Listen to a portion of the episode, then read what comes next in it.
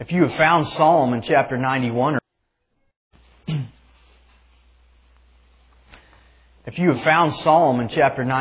even if you have not, would you stand your feet this morning in the honor of the reading of the Word of God? Just 16 verses in Psalm 91. We will read all of them this morning. Beginning in verse 1, the Bible says that he who dwells in the shelter of the Most High will rest in the shadow of the Almighty. I will say of the Lord, He is my refuge and my fortress, my God, in whom I trust. Surely He will save you from the fowler's snare and from the deadly pestilence. He will cover you with His feathers, and under His wings you will find refuge. His faithfulness will be your shield and rampart. You will not fear the terror of night, nor the arrow that flies by day, nor the pestilence that stalks in the darkness, nor the plague that destroys at midday. 1,000 may fall at your side, 10,000 at your right hand, but it will not come near you. You will only observe with your eyes and see the punishment of the wicked. If you make the Most High your dwelling, even the Lord who is my refuge, then no harm will befall you, no disaster will come near your tent. For He will command His angels concerning you to guard you in all your ways. They will lift you up in their hands so that you will not strike your foot against a stone. You will tread upon the lion and the cobra. You will trample the great lion and the serpent. Because he loves me, says the Lord, I will rescue him. I will protect him, for he acknowledges my name. He will call upon me, and I will answer him. I will be with him in trouble. I will deliver him and honor him. With long life will I satisfy him and show him my salvation. Father, we thank you, God. Lord, for the mighty work, Lord, that you're doing here in our lives and in our hearts, Lord. God, I thank you that mighty is the cross, and that, Lord, through that cross, God, we have found redemption, Lord. We have found the power to be saved, Lord, through the cross, Father. And God, this morning, Lord, I pray as we continue to look at what your Word teaches us about living in peace, Father, that, God, we would be reminded again, Lord, of just who you are, Lord, and why we have every reason, Lord, to live a life of peace, not because of the circumstances, not because of who we are, but, God, because of who you are. Father, I ask you in Jesus' name to move in our midst this morning and to open our eyes, Lord, and to give us ears that can hear and hearts that understand. Father, I pray this morning, God, that you would save the lost, Father. God, I ask, Lord, that you would anoint me, God, and I acknowledge, Lord, that, God, if you won't anoint me this morning and give me unction from heaven, God, that no real work will be done. But, Father, if you would move, Lord, this morning in the power of the Spirit, Lord, and, God, if you would anoint our services, Lord, then life will be touched, Father. People will be saved, Father, and, God, you will be glorified because of it. Father, we promise to give you and you alone all the credit, God, for every good thing that takes place, Lord. And, Father, we ask these things this morning in Jesus' name. Amen. You may be seated. This week we are looking at the second part of a series that we started last week entitled Pursuing Peace. Last week we really discussed the need to live in peace, and we looked at Philippians chapter 4 and verse 7, and we took a look at what the Bible says when it says that the peace of God guards our hearts and our minds. And so it is the peace of God that passes understanding, as the Word of God says, that actually guards our hearts and our minds from the attack of the enemy.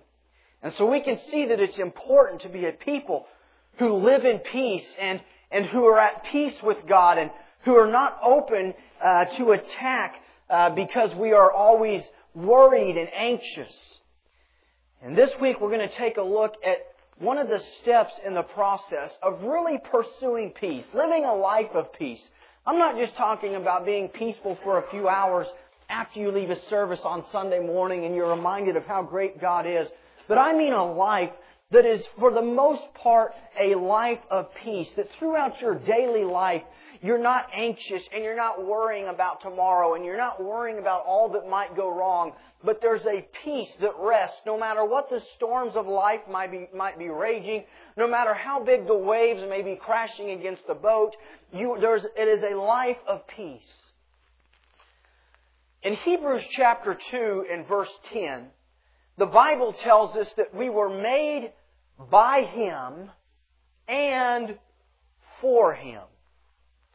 We were made by Him and for Him. First of all, that's a great thing this morning, that you were made by God and for God. He has a plan for your life. You were specifically created. You are the only one of you that God has ever made. And He has made you just like you are, and He has made you for Himself. What an honor to think of the fact that I am the only one of me that God has ever made, and that there is a distinct purpose and plan for my life, and that plan is for Him. And I want to suggest that the creation works best when it follows the instructions of the Creator. And I want to illustrate the way that this works. We have just moved homes recently, and we needed a new computer desk because the one that we had was too big for the spot that we've got the computer now. And so we went down to Walmart, my wife's favorite place in the world to go. I had to argue with her about not getting married at Walmart, getting married at a church. She loves Walmart. So we went to Walmart and we bought this new computer desk, and it comes in a box and you have to assemble it. And this box, I open it up and there's at least 20 pages of instructions from the Creator who created the thing about how it best works. Now, I don't know about you, but I wasn't real interested in a 20-page brochure on how to put together a few sticks of wood. So I began putting this thing together. And listen, I got it together. It's together, and it doesn't fall over. But I got it together, and I got it in place, and sure enough, my wife walks in, and she says, "Honey, what are these 3 extra pieces here?" I said, "Well, it's a special kind of cabinet that has 3 extra pieces." Needless to say, there's a few pieces on it that don't work the way that it's supposed to work. And I could take it apart and do it the way that the instructions tell you to do it, but for right now it works. And I want to suggest that we who were created by God, when we do not follow His instruction manual for the way that we are to live and for to function the way that He created us to function, we're going to find that for the most part, we're still going to be able to make it through life. We're still going to be able to go about our business and wake up tomorrow and put our shoes on and go to work and do the things that we have to do to make it through the day. But we don't function the way we're really supposed to function. And in the area of peace, living a life of peace, living a life where in every day, no matter what comes my way, no matter what news I get tomorrow, no matter what news comes through a phone call today, I find a way to live in peace, and I find a way to live a life that is void of anxiety and nervousness and fear and worry about what the future holds. And I can't think of a much better scripture to hit some of these points than what we find in Psalm chapter 91. First of all, in verse 1, the Bible says that he who dwells in the shelter of the Most High, one version calls it the secret place of the Most High, will rest in the shadow of the Almighty. I want to talk, first of all, about the shadow of the Almighty. What does it mean to rest in the shadow of the Almighty? About 2 years ago, not quite that long ago, my daughter Michaela was beginning to learn what a shadow was. And she was kind of fascinated with shadows and would kind of see if she could outrun her shadow and was amazed at how fast her shadow was. It was always just as fast as she was. And I remember, I think we were at the zoo, and we were walking, and she was watching my shadow, and she was following my shadow and trying to walk in my shadow. And that picture came to my mind when I read this here about resting in the shadow of the Almighty. Can I tell you that one of the keys to learning to live in peace is learning to rest in the shadow of the Almighty? Yes. And in order to be in that shadow, would you agree, you can't get too far away from Him? My daughter, as she would try to stay in that shadow of mine, she would start to get a little too far away from me, and she'd have to hurry back up to get in that shadow. One of the keys to living in peace is learning to live a life that you are so close to God. Every day of your life, every minute of every hour of every day, that you never get far enough away, that that shadow, if you will, spiritually speaking, of our Heavenly Father is not overshadowing us. There's something that brings rest about knowing I'm that close to God. I think about times where my daughter, she can be fearful or she's afraid. And if you ask her, it's funny because she claims that she's never afraid. And her grandpa, my father, was teasing her about this the other day. And she said, okay, well, maybe I've been scared 2 times. But isn't it interesting, and many of you fathers and even mothers can point to times in your life when your children have felt safest when they're up close to you? You know, the circumstance doesn't change. The thing that may have brought about the fear still has happened or is in the process of happening. But there's something that just makes them feel better about being close to Mom or Dad. You see, that's how close God wants us to live to Him. Amen. I want to talk this morning, and I will continue to talk about a relationship instead of a religion. Because until we pursue a relationship with God, instead of a religion with God, the things that I'm discussing this morning will not make sense, and that real peace will not really come. When God created man, you remember, they just dwelt together in the garden. And Adam walked with God in the cool of the day, the Bible says. And when we are restored to God, and heaven is ours forevermore, those of you this morning that are children of God, we will live with Him forever and bask in His presence. We learn from the beginning and God's plan for the end that His desire for man is to live in a relationship with Him. A personal, intimate relationship. It's about a relationship and not religion. Amen. God wants us to be so close to Him that at any given time we could say, I'm underneath of His shadow. I'm walking so close to God that yes, it may be storming outside. And yes, there may be things in my life that could bring about fear and worry and doubt. But I'm so close to God and His shadow is over me that I know that there's nothing that will come my way that God cannot take care of. It is living that personal life with God, that closeness to Him, that will begin to bring about a life of peace, one that does not worry and fear on a regular basis. It says, he who dwells in the shelter or the secret place of the Most High. That word there, one reason it's denoted as shelter and the other as secret place, is because it's a word that describes a personal place, sort of like my home. It belongs to me. It's personal to me. And so it could be my secret place. It could be my shelter. It could be both. Notice it says, he who dwells in the secret place of the Most High. Is that my secret place? Is that your secret place? Whose secret place is it?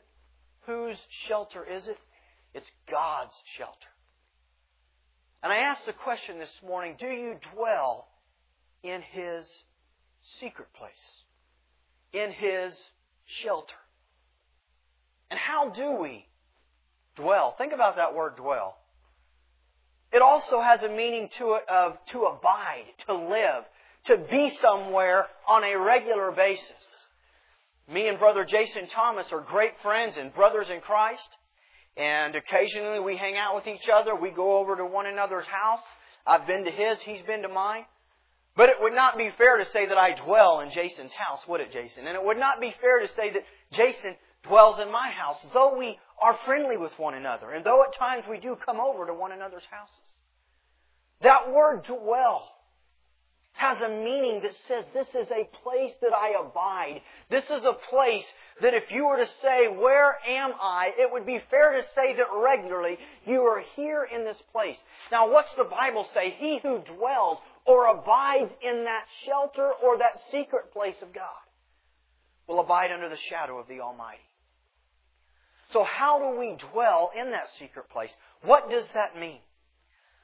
This morning, can I tell you that if you're going to, one of the keys to pursuing peace, one of the keys to pursuing peace is pursuing God in such a way that as a regular part of your life, you are spending intimate, alone time with just you and God.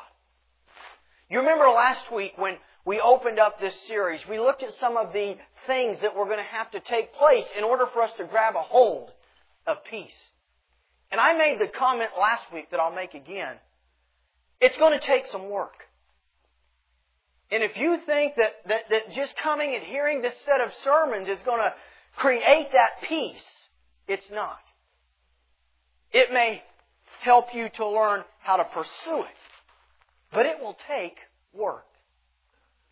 It will take some sacrifice in your life of your time. We are to dwell in that secret place. And when we are in that secret place, it is that shelter that we get from God that protects our minds from the enemy's accusation. And I want to do my best to give you an example of what that looks like. Can I be honest and tell you that as a pastor who has the opportunity to be involved in a lot of people's lives. A lot of times I get phone calls from people that maybe there's a need in their life and they just want me to pray for it. That generally speaking, I know a lot of, at times, difficulties that people are going through. And when I begin to hear often the ways that the enemy is attacking God's people and homes that are being attacked, can I just be honest and tell you that anxiety and stress and fear sometimes try to grip me? I want to give you an example of how learning to dwell in that secret place begins to shelter your mind. If I don't find that time to be in that secret place, and all that I'm doing is hearing the negative things that are taking place, and I'm just going through life and things are busy, and we all know that life here in this day and time, in this society, is a high-paced, busy life. If I don't stop and find myself to get in that secret place, I begin to not only think about all of the things that are going wrong, if you will, but I begin to hear the accusation of the enemy that it's going to fall apart. This is going to happen, Joplin. This is going to happen. Where's God in this? And where's God in this? And I just begin to think and meditate on all the possibilities of what could happen. Even though last week we looked at the truth that which of you can add 1 hour to your life or 1 minute to your life by worry. But it's a real thing. But when I will stop and I will move into that secret place, and I have my own, a place where I try to go where it's just me and just God. And I will sit there and I will pray about these things, and a lot of times I will sit in silence. It is when I am there in that secret place, in God's secret place, when I leave my home, if you will, when I leave my place and I go somewhere to be with God in God's place, it is there that I begin to hear God say, Joplin, I'm in control. Joplin, everything's going to be okay. Joplin, I know about this, and I know about this, and I know about this, and I'm in control. And those accusations of the enemy that had been coming against me, all of a sudden my mind is sheltered from them. Does it mean the situations have changed? No. But it's important that secret place is where we find a place to get alone so that we can hear from God in the quietness as He tries to speak to us about these areas of our life where we're dealing with fear and anxiety and worry. One of my notes has this: the shelter has never kept a single drop of rain from falling from the sky. It only keeps the place dry while the rain is pouring down. I have a home, and I've got a roof right over my head, and it is my shelter. But there has never been a single drop of rain that didn't fall from the sky just because I had a shelter. It fell, coming straight at me, and literally feet before it would have hit my head, it hits the roof and begins to run down the other way and drain off. God never promised that it would quit raining. Matter of fact, He said it rains on the just and the unjust. But He promised that He would be a shelter in the midst of the storm. He is our secret place. We find that peace, that peace when we live in that secret place of God. God wants quantity and quality time. He wants quantity and quality time.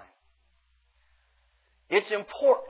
Talk about pursuing peace. If you're a person here this morning, the anxiety and fear and worry and doubt are a part of your life. If you will get a hold of this principle of the secret place and begin to pursue it and live in it, it will change your life. For me, I started with about 15 minutes a day, which seemed like a lot. But I started with about 15 minutes a day, and I found that as I would give God 15 minutes of a day, where I would turn off the TV, whether it was getting up early, whatever it was, and just give God 15 minutes. I thought to myself, I can do 15 minutes. An hour seems like a lot. I'm really busy, but I can do 15 minutes. I would find that became the place where I would really hunger for God. And I began to find that there were times where 15 minutes was just not enough.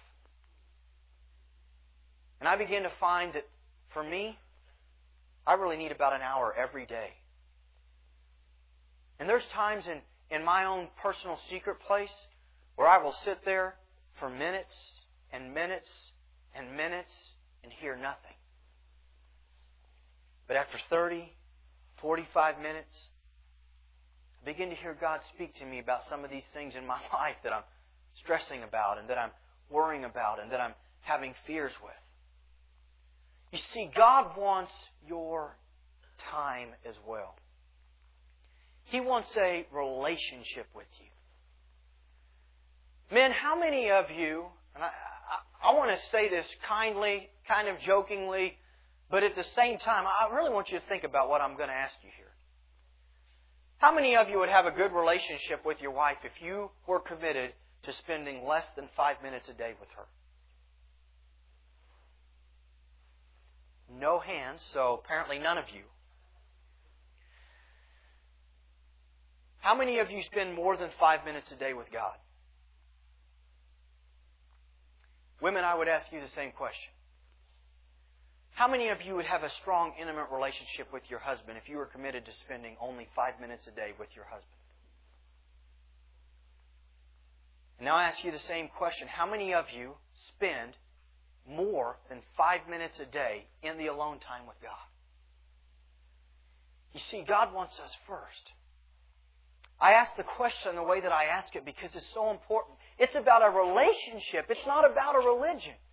And that peace comes from being in that intimate, deep relationship with God where we know Him and where He speaks to us and where we can fall at His feet and share with Him our heart. You know, the closer that I've got to God and the more time that I've spent in that quiet place, the more that my prayers become authentic. It wasn't until I moved into that at least 15 minutes of secret place that my prayers moved from this, "O thou great God who art far away, hear my prayer and do these majestic things for us," that it began to be something that was real. Like, God, I'm hurting. And God, I'm scared. And God, I know that you see everything I have, so I'm going to quit pretending that I'm not. And I'm just going to acknowledge it, and I'm going to tell you, and I'm going to ask you to meet it. It wasn't until I began to build that relationship with God that I began to see Him the same way He called me, as a friend. Remember what Jesus told His disciples? It's one thing to be a servant, but it's another thing to be a friend, and I've called you friends. And no greater love hath a man than this, that he lay down his life for his friends, and He would go on and do that later. Do you see God as a friend? Or do you just see Him as a ruler that wants you to do this and this and this, and you must obey Him at all cost? Because He's more than that. He's a friend. He's a father. But until we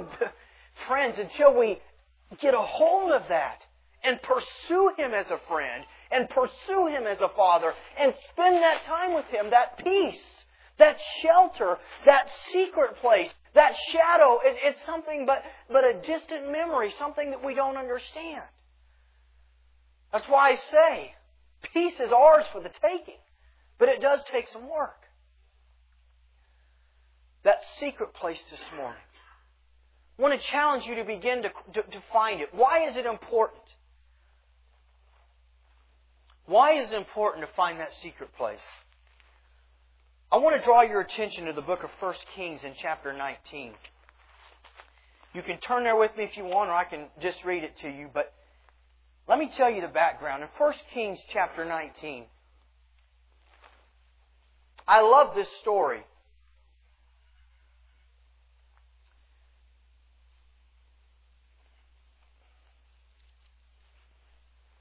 Because it shows us the authenticity of the people that God has used. How many of you have heard of the prophet Elijah? And it's a pretty common name. You might not know a lot about him, but you've heard his name.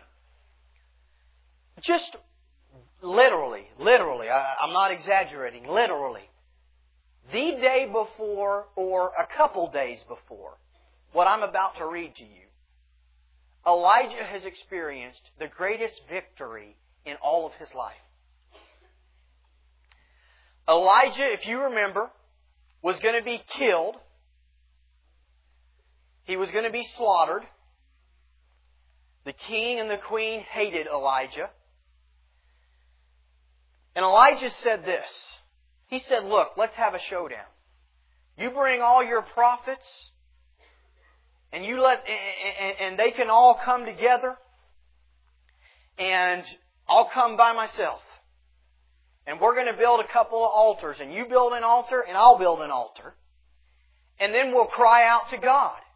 And whoever's God answers by fire from heaven is whose God is God." And there was almost 800 prophets that showed up that were Baal worshippers and that were false prophets that showed up for this showdown against Elijah. And the Bible records, days before what I'm about to read, that these prophets called out to God and they prayed all day long, and they even cut themselves, as the custom was of many of the sorcerers and the people who practiced divination in that time. And they called out to God, and there was no fire. And Elijah, he mocked him a little bit. He said, "Well, maybe your God's sleeping. Maybe He just can't hear you. Maybe you should try a little louder." And so they cry out louder. He said, "Well, maybe your God's on vacation. I don't know. Maybe He's just not around." And they would get mad and angry. And finally it was Elijah's turn. And there's 800 people there ready to kill him and slaughter him. And Elijah says, "Before I go and before I pray, let's dig a moat around that altar and let's fill it with water." And so they do this and they fill it with water. He says, "Okay, before I pray, let's go ahead and take water and soak the wood, pour it all over it, and then I'll pray." And so they take water and they pour it all over the wood, and that moat is filled with water. Elijah wanted to make sure of one thing. You understand something. When this thing catches on fire, it's not by any power I had, but it came from the one that I serve. And Elijah prays to God this short prayer, about 60 words. And fire literally falls from heaven. It consumes all of the wood, the water. It's licked up with fire, and everybody says, "Your God is God." There's a great slaughter of all of the false prophets, and literally, in my opinion, the greatest victory that Elijah ever saw in all of his life has happened. 2 days later, possibly the very next day, Elijah is hiding in a cave in fear. Why? Number one, because he's a man. It's one of the great things about the Scriptures is that they show us the authenticity of the people. And that God uses ordinary people just like you and me to do the work of God. That's reason number one. But you know what? The queen told Elijah, she sent a message to him. She said, "Elijah, what is done to those prophets will be done to you, and it will be done shortly." And Elijah, rather than seeing himself in the hands of God, Elijah began to see himself slaughtered like the many prophets that he had seen just days before. And the accusation of the enemy, understand this, I'm hoping this starts to make sense as we begin to see what peace is about. It doesn't mean we're never going to have problems. It doesn't mean we're never going to have difficulties. But it means in the face of them, there is one who is greater than every problem that could ever come our way. And He is in control. But Elijah began to listen to the accusations of the enemy, and they rolled around up here. And he began, would you agree, that's quite a sight to see 800 or more people slaughtered in a day, and Elijah was a part of it? Would you agree? I don't mean to be gruesome. I know that we got a lot of the young kids here this morning, but would you agree that was a gruesome event?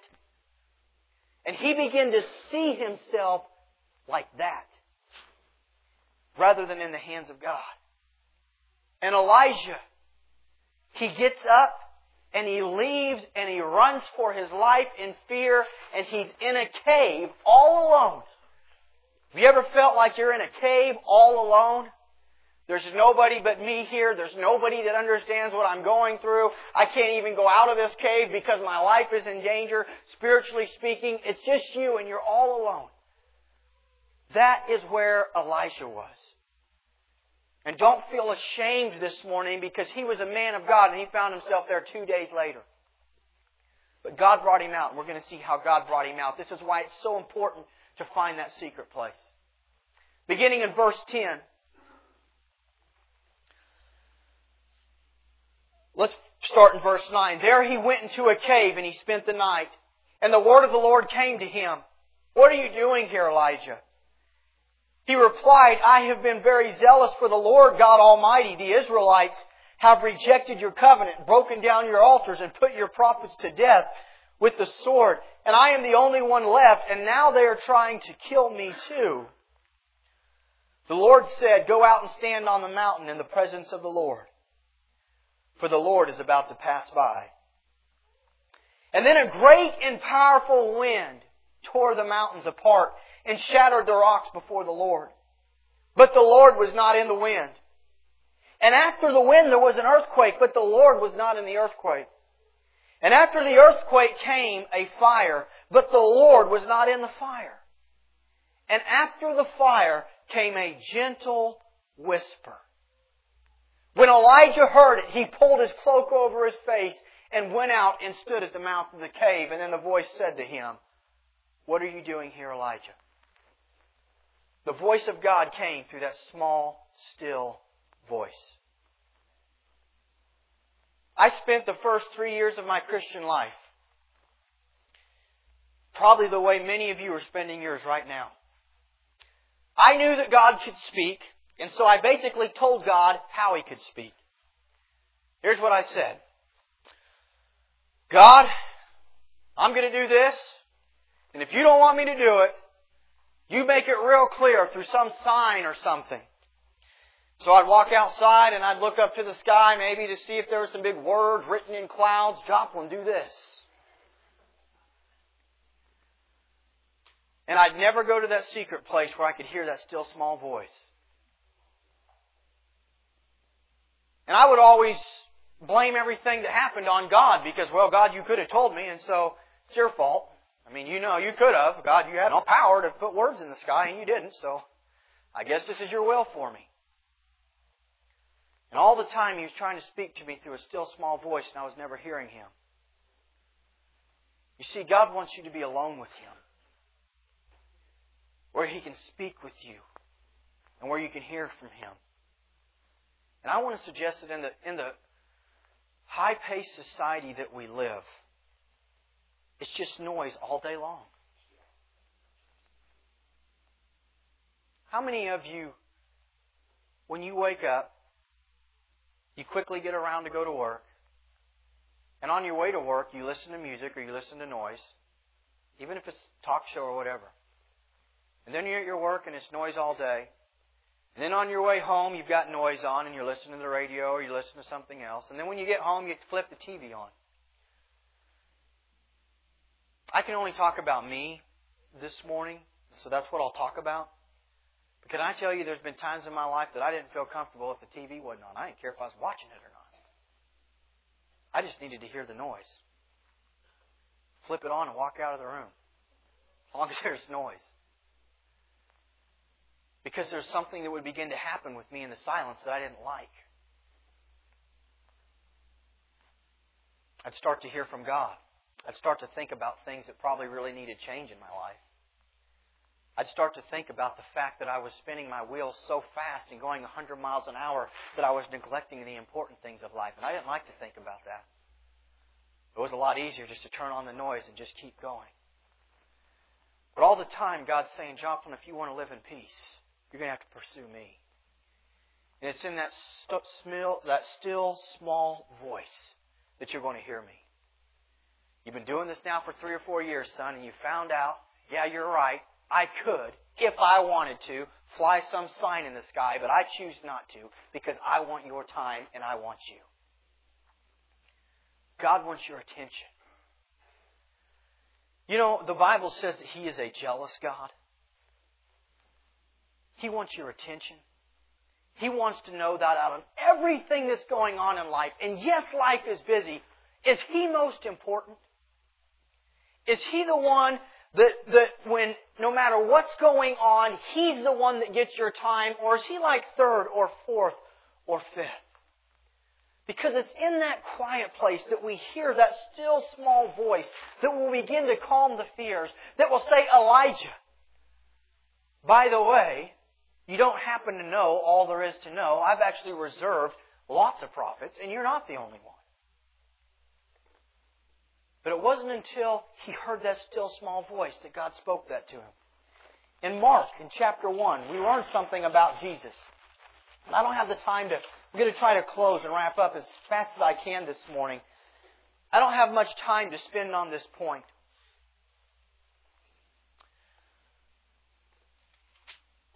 But I think that Jesus Christ, as a man, experienced more stress and reason, let me say this, reason to worry and fear and doubt than any man who has ever walked the face of the earth. You see, he knew what was going to take place. He had a much better understanding than you and I about what tomorrow was going to hold and about what his future eventually, well, he even knew when it was going to happen. He would often say, my time has not yet come. But when his time come, what did he say? Now is the time. Imagine knowing that you are the Son of God. And imagine knowing that you have a mission. And imagine knowing that death is part of it. And imagine knowing that many of the people who you would speak to, that you loved and that you were going to lay your life down for, would not hear you. Would you agree that Jesus knew what it was like to deal with stress? And I think this is one of the reasons that we see Jesus so often alone with God. In verse 35 of Mark chapter 1, it says, "Very early in the morning, while it was still dark, Jesus got up, left the house, and went off to a solitary place." There it is. He left and went to that alone place with God where He prayed. "Simon and his companions went to look for Him, and when they found Him, they exclaimed, 'Everyone is looking for you.'" I want to try to move this morning as fast as I can, but I also don't want to not take the time to properly deal with this. How many of you know that Jesus did not have an alarm clock? I don't think He did. Not that I know of. We will give Him the credit that He was the divine Son of God. But for me, this is a difficult scripture because I've got an alarm clock and it's hard for me to get up long before the sun comes up. And then it goes on to tell us, when Simon found Him, do you agree that if all the people are looking for Him, this is probably quite some time after, long before the light came up? Jesus is up. He goes into that alone place. It's a long time before the light come up, still dark outside. And when Simon finally finds Him, enough time has transpired that all the people are looking for Him. I can promise you one thing, it was more than 15 minutes. And if the divine Son of God, with all of the power that He had, as a regular part of His life, had to spend this much time alone with God, how much less you and I? It's about a relationship, not a religion.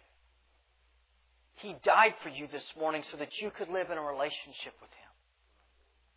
And God wants our undivided attention. That's what He wants.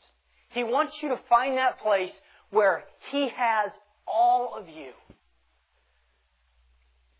Men, I don't want to get you in trouble here, but how many of you have ever noticed that when your favorite football game is on, there's always something real important your wife wants to talk about?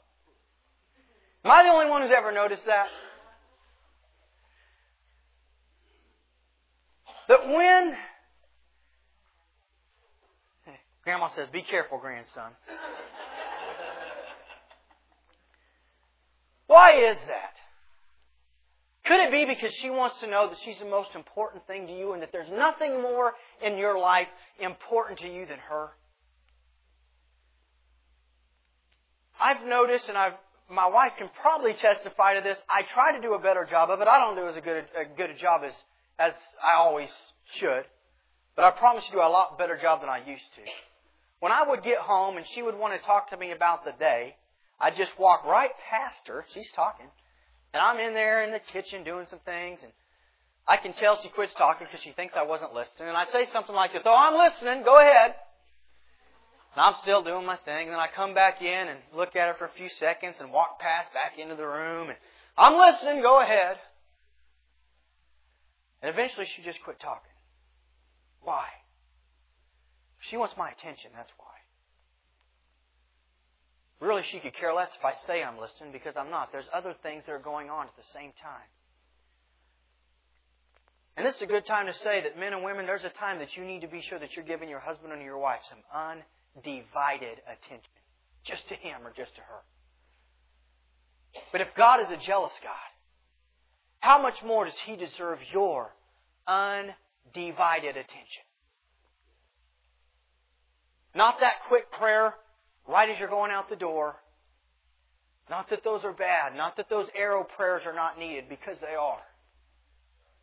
But brothers and sisters, that's not enough. God died for more than that. He wants to live in a personal, intimate relationship with you. And it is in that secret place. It is in that quiet place. It is in that alone time that you will begin to find the shelter from the storm. It doesn't mean that the rain is not going to stop. It doesn't mean that you're not going to hear lightning outside. It doesn't, or see lightning and hear the roll of thunder. God did not promise those things would not take place. But He did promise that through all of that, He would shelter us. And it's in that secret place where you can hear that still small voice that God will begin to combat the accusations of the enemy. This morning we're going to share something special, an object lesson. A dear friend of ours that knows what it's like to see the storm coming, to see it increase, to see the lightning, to hear the thunder, and for the lightning and the thunder not to stop, but to continue, and for the storm to rage on, but to learn what it means to live in that secret place of God and find that shelter. Susie, if you would you share with us? And would you use a microphone, please? I wondered how I was going to share this with the message, because we talked about it, but now I know exactly what he wanted me to say, and that's kind of what I prayed for. This passage of Scripture, most of you guys know, 10 years ago I was widowed, and this passage of Scripture was really important to Maury, my husband. And he shared it one night, a Sunday night at our church. He had recorded a CD. In fact, some of the songs went right along with this. Sometimes he calms a storm, other times he calms his child. He had no idea he had cancer when he did the CD, and it was in December. And he found out February 4th he was full of cancer. It was everywhere. It was in his lungs, in his liver, two places on his spinal cord, in his brain. But this whole passage of Scripture, the week his CD came out, that following Sunday night he shared it at our church. And he shared why he picked each song, and he shared how, different Scripture had ministered to him. But he basically used this whole passage. So when Joplin said last week he was going to do Psalm 91, memories just flooded. And I remember how he found that secret place and how precious that was to him. And he shared each verse. And the very next day, and it was a really sweet service. Were his circumstances any different? Did it change anything? No, he was still full of cancer. He was doing chemo and radiation at the same time. And every time he'd go back, it was worse.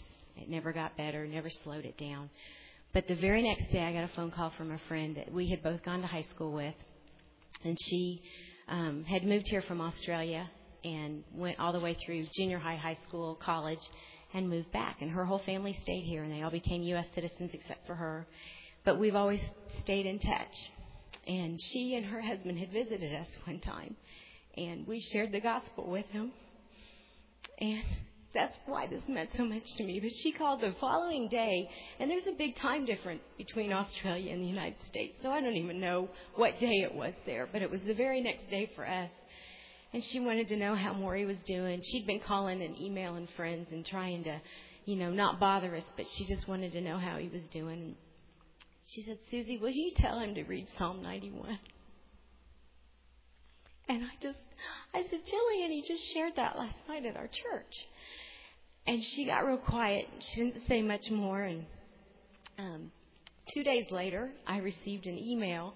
And I called this, in fact, if I ever get this all put in a book, this is going to be called Daily Confirmations. Because, and I don't want to make this funny or make a joke about it, but it's kind of like that VA commercial where they bop you in the head. And I just felt like God just over and over and over that week showed us. But on a Wednesday, I got an email, and it was a story about the forest fires that had taken place in Yellowstone National Park. And the boys and Maury and I had just been there a couple of years before, and we had seen the after effect of the fire. And it was heartbreaking to see these trees that were, hundreds of feet high just burned up and black. And there was all this lush undergrowth that was there, and it was beautiful. Found out that the intense heat is the only thing that will release those pine cones, certain kinds of pine cones form to open up for the seeds to reseed. And so that's how God takes care of that. And we had learned a lot of lessons through that. But anyway, I got this email, and it talked about that. And it talked about after they would burn out and cool down enough, the forest rangers would walk through and measure off and assess the damage, how many acres. And while they were walking along, one of the forest rangers saw a bird that had burned up so quickly that it was like a statue. It was just ashes. It was gray, and it was on the ground at the base of a tree. And it just sickened him to think, how that bird had died, and he hit it with a stick. And when he did, baby birds came out from under its wings. And then it gave the same scripture, Psalm 91:4. And on Friday that week, I received this quilt. And it was from my friend Jillian. And this is why she was so, if you've been to my house, you've seen it up on the wall. She called it Maury's Comfort Quilt. And I got a precious letter. And I've got all this stuff. If you ever want to see it, I'll show it to you. But she sent me a precious letter and explained she made this quilt out of flannel. And they're on the other side of the equator, so it was the middle of the summer there. And so she was sewing this in the middle of the summer. And she had embroidered on it. He will cover you with his feathers, and under his wings you will find refuge. His faithfulness will be your shield and rampart. Psalm 91:4. And I got that the same week. And it didn't change our circumstances. Maury still was sick, but we knew that we were covered. And that even though that rain was coming down, we weren't going to get wet, and he was going to take care of us. And I'm so thankful. You know, you don't always get the handwriting across the sky or whatever, but I'm so thankful. This probably gave me more peace, and I think that's probably why when he did die, I was okay, because I knew he had me covered, and I knew I was going to be all right, and I just stayed in his scripture, and I stayed in his word, and I kept trusting him. But that secret place is an amazing place. I could tell you a lot more, but don't want to run over. Ask our worship team to come at this time. In closing, God wants you to live in peace. Next week we're going to look at how do we live in peace when we've messed things up. Because sometimes it's one thing when it's a storm going on, but a lot of times when we mess things up, it's a little harder to live in peace. And next week we're going to look at overcoming. Learning to overcome that fear and trust in God through the promises of God. I want to say that if you're going to live in peace, the first thing you've got to do is have peace with God. You can't have peace with yourself, and you can't have peace with your family, and you can't have peace in life until you first have peace with God. God loves you and has a plan for your life this morning. He gave His Son on Calvary's Hill so that we could find that peace, so that we could be reconciled to Him. And if there's a need in your life this morning, you're in the presence of God. I want to ask you this morning, is there any need in your life? Maybe you need to be saved. Maybe you'd say, Pastor, I've really never had peace with God. I've never been right with God. I've never accepted His forgiveness and turned to follow Him. The Bible says today is the day of salvation. Father, we thank you, Lord, for the fact that, Lord, you desire us to spend time with you. God, I think about your scripture, Lord, that says, who is man that you are mindful of him? And God, why you love us the way you love us, I don't know. But Father, we love you because you first loved us. And Father, I pray, Lord, right now, God, that you'd move upon our hearts, Lord, that there may be some things, God, in our lives that we just need to release to you this morning. God, I believe there's probably many here this morning, God, and that may be an understatement, that, Lord, you're speaking to about finding that secret place, Lord, as an everyday part of their life, God, with just you and just him, with just you and just her.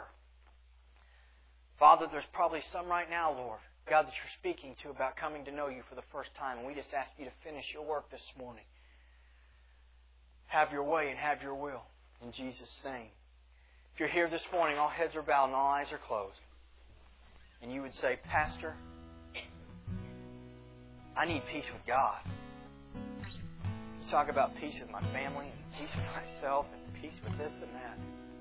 But I need peace with God first. Would you pray for me this morning, Pastor? If that's you, would you put your hand up and right back down? I won't come to you and I won't call you out. Thank you, thank you, thank you. I won't call you out. Thank you. Hands right back down. Pastor, I just need peace with God. For those of you that raised your hands, there's over 10 of you this morning that raised your hands. You listen, God has provided that peace, and you're not here by accident this morning. But He's a gentleman, and He's not going to force you to accept Him this morning. I want to challenge you this morning to come forward and make peace with God. Maybe you're here and you say, Pastor, I'm a Christian this morning. But peace is something that's foreign to me, and I know God wants it for me, and I want to pursue it. Would you pray for me? Would you put your hand up and right back down? Thank you. Thank you. As they begin to sing, there's a need in your life this morning. We're going to ask you to come forward and let somebody pray with you. I'll pray with you. We've got others that will pray with you here in the altars. If there's a need in your life, if you need to have peace with God this morning, won't you come and make that decision? These altars are open. Some are coming. Won't you come too? When my trials seem unending, Lord, you come. Lord, you come. Come and comfort me.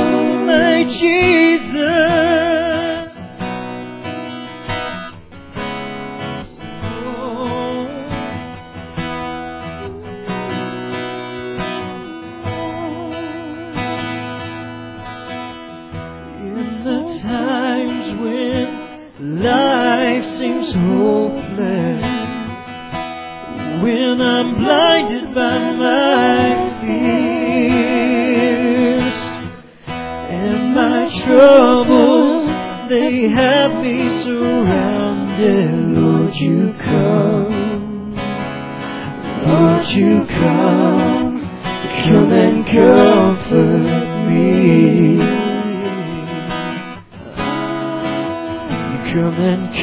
Yeah.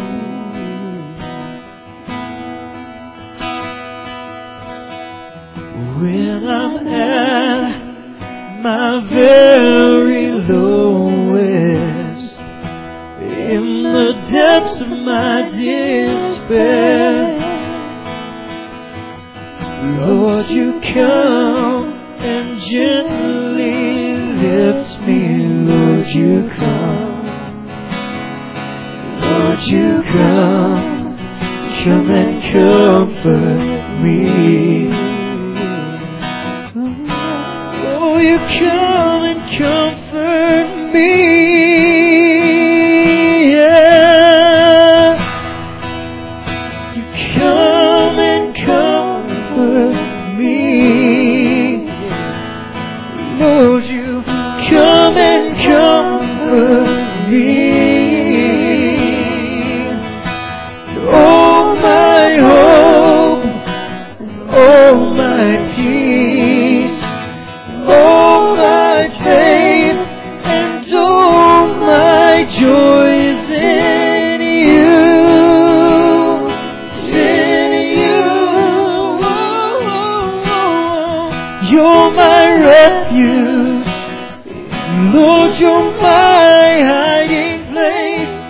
You're my tower of strength.